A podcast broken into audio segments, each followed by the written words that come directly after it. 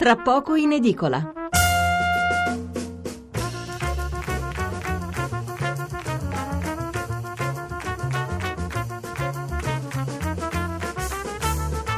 Mezzanotte 24 minuti e 30 secondi è sabato 17 marzo. Allora, eh, riprendiamo con la lettura dei titoli sull'argomento precedente, quindi sulle affermazioni, eh, insomma, quantomeno hanno destato scalpore, poi uno le giudica come, le, come vuole, eh, le affermazioni di eh, Merkel e Macron sull'Italia, sul fatto che in Italia si siano affermate le forze estremiste. Allora, eh, il manifesto a Parigi, vertice tra Merkel e Macron, il voto italiano ha scosso l'Unione Europea, si prepara una stretta sui migranti.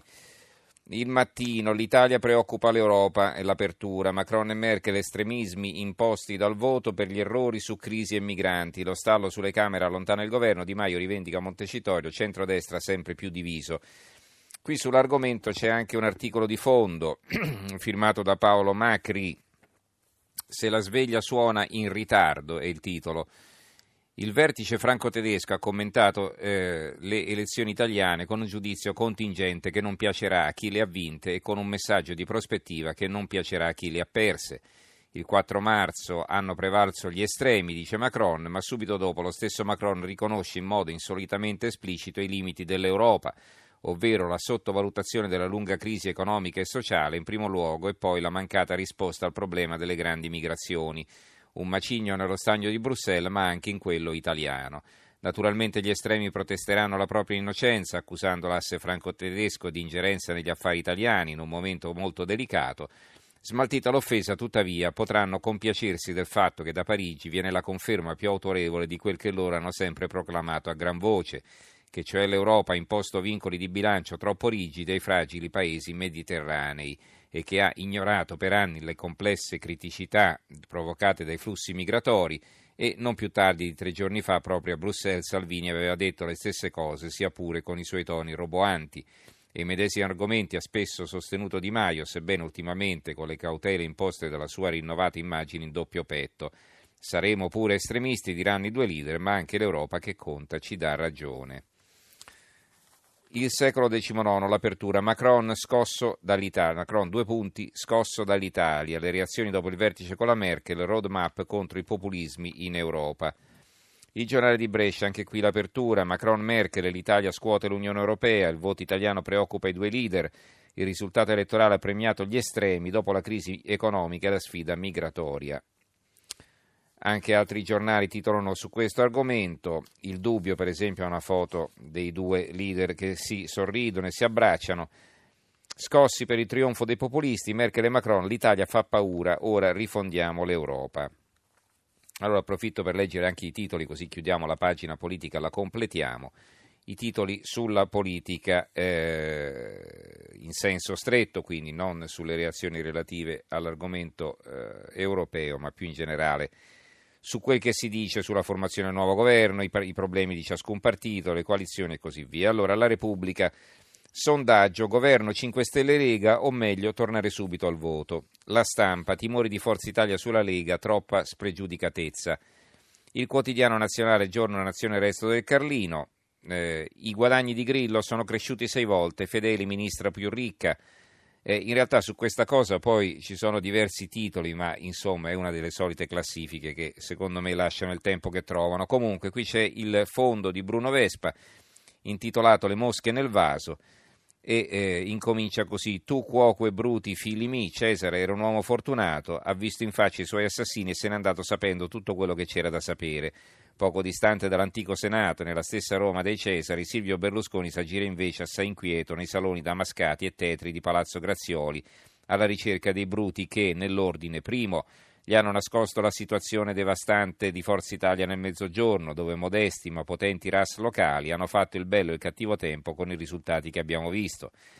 Secondo, gli hanno impedito di fare una pur limitata campagna elettorale per rendersi conto di persona di quanto stava accadendo e di mettervi un qualche riparo. Terzo, hanno escluso dalle liste persone degne infilandovi famigli e fatto eleggere nel nome di Berlusconi gente ignota allo stesso Berlusconi. Quarto, hanno formato all'interno di Forza Italia un partito del Nord con il risultato di perdere nel settentrione con la Lega e consegnare l'intero mezzogiorno ai 5 Stelle. Berlusconi ancora non si rassegna a vedere Salvini come leader del centrodestra, anche se realmente ha mantenuto il patto di riconoscerlo come candidato premier. I rapporti tra i due alternano momenti di forte tensione a dichiarazioni distensive. Il giornale. Razzista, ladro e puzzone, così Grillo su Salvini, altro che prove d'intesa, tutti gli insulti del Movimento 5 Stelle alla Lega, in passato naturalmente, eh, perché non è che abbia detto queste cose ieri qualcuno. Nel vuoto il governo vara il salva criminali, questo è un altro argomento, eh, la legge sulle carceri, che chi è contrario appunto eh, definisce svuota carceri o salva criminali, invece chi è a favore lo, eh, la, eh, così, la, definisce una eh, questione di civiltà. Allora, l'uscita shock di Sgarbi, sempre sul giornale, sul Di Maio privato, è gay e conosco il suo fidanzato. Anche questa. Il PD, democrazia diretta, gli iscritti decidono l'alleanza, il fatto quotidiano apre così. Referendum, Martina cita la SPD che ha consultato la base sul patto con la Merkel. La Lega minaccia e riunisce i gruppi, Di Maio ci pensa sulla legge elettorale. Reddito 5 Stelle, ecco come lo pagheremo. Un pezzo firmato da Pasquale Tridico che è un economista vicino ai 5 Stelle. Poi abbiamo il fondo di Marco Travaglio, fate votare i militanti, intitolato così. Mai avremmo immaginato di dedicare a Maurizio Martina più di due parole, Maurizio e Martina ma da quando abbiamo riservato più di un articolo a Ettore Rosato vale tutto. L'autoreggente del PD si è concesso a Repubblica e ha detto anche cose condivisibili sul disastro del partito di cui è vice segretario da un anno e ministro da cinque. O meglio, cose che sarebbero condivisibili se di quel partito non fosse vice segretario da un anno e ministro da cinque. Dove l'abbiamo trovato deboluccio è sulle cose da fare, cioè sul compito di ogni politico che si rispetti. E poi prosegue il pezzo. Anche qui eh, un attacco personale stavolta a Salvini, abbiamo visto invece sul giornale era Di Maio. La finta buonista piega Salvini, finge sottomissione, ma il maschio alfa è lei. Si parla di Elisa Isoardi, il pezzo è di Selvaggio Lucarelli. Libero apre in questo modo, eh, con tre foto, il buono, il brutto e il cattivo. Cottarelli, eh, il, sarebbe il buono, candidato da più parti a fare il premier, dategli le forbici, lui sa tagliare benissimo. Il brutto è Brunetta, un gattino arrabbiato che ignora di aver perso e se la prende con Salvini che l'ha battuto. Il cattivo è Ingroia, un ex PM puro che quando ha mollato la toga ha trovato uno più puro che lo epura. Il manifesto dalle stelle allo stallo ed la, c'è la foto di Di Maio. Il dialogo non è semplice, il leader dei 5 Stelle Di Maio ammette la impasse per un accordo sulle presidenze di Camera e Senato e cerca una difficile via d'uscita, mentre Forza Italia attacca Salvini e leader solo della Lega. Eh, la vendetta dei luoghi dimenticati, il commento di Filippo Barbera sulle elezioni e incomincia così. Il PD ha perso le elezioni ma non ovunque, da qualche parte si è difeso bene, anzi è cresciuto. L'analisi strada per strada della Fondazione Isi mostra che il PD è diventato il partito più borghese di Milano, cresce in via della Spiga e corso Monforte. Beh, non è male per quello che era nato come il partito dei lavoratori, allora, la verità, paura del voto, il PD innesta la retromarcia e il fondo di Maurizio Belpietro sulla verità. L'opinione Salvini per l'unità del centrodestra, eh, il mattino la via stretta del governo di tutti, ma è lo stesso pezzo di Bruno Vespa che abbiamo visto anche sul quotidiano nazionale. Italia oggi, dopo la disfatta di Leu, eh, Fratoiani vuole liberarsi di Bersani e D'Alema e fare una cosa rossissima, un pezzo di Cesare Maffi. Il secolo XIX, Toti, noi e Movimento 5 Stelle diversi in tutto, meglio il voto che un governo a ogni costo.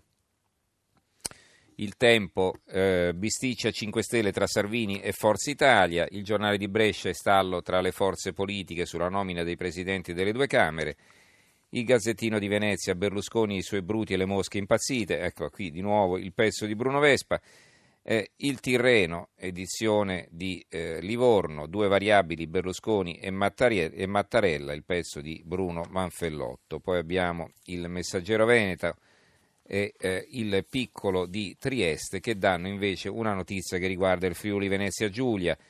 Sapete che lì si vota eh, tra qualche settimana, il centrodestra non aveva ancora scelto il candidato, adesso finalmente si è deciso e su chi puntano sull'ex governatore Renzo Tondo. Quindi la notizia sulla quale titolano i quotidiani della regione è proprio questa. Il piccolo, il centrodestra alla fine sceglie Tondo, evitate in extremis la spaccatura Forza Italia e Lega, torna dopo cinque anni l'ex governatore. Il messaggero Veneto, centrodestra, il grande ritorno di Tondo, Lega costretta da Berlusconi a ritirare Federica, lunedì arriva Salvini.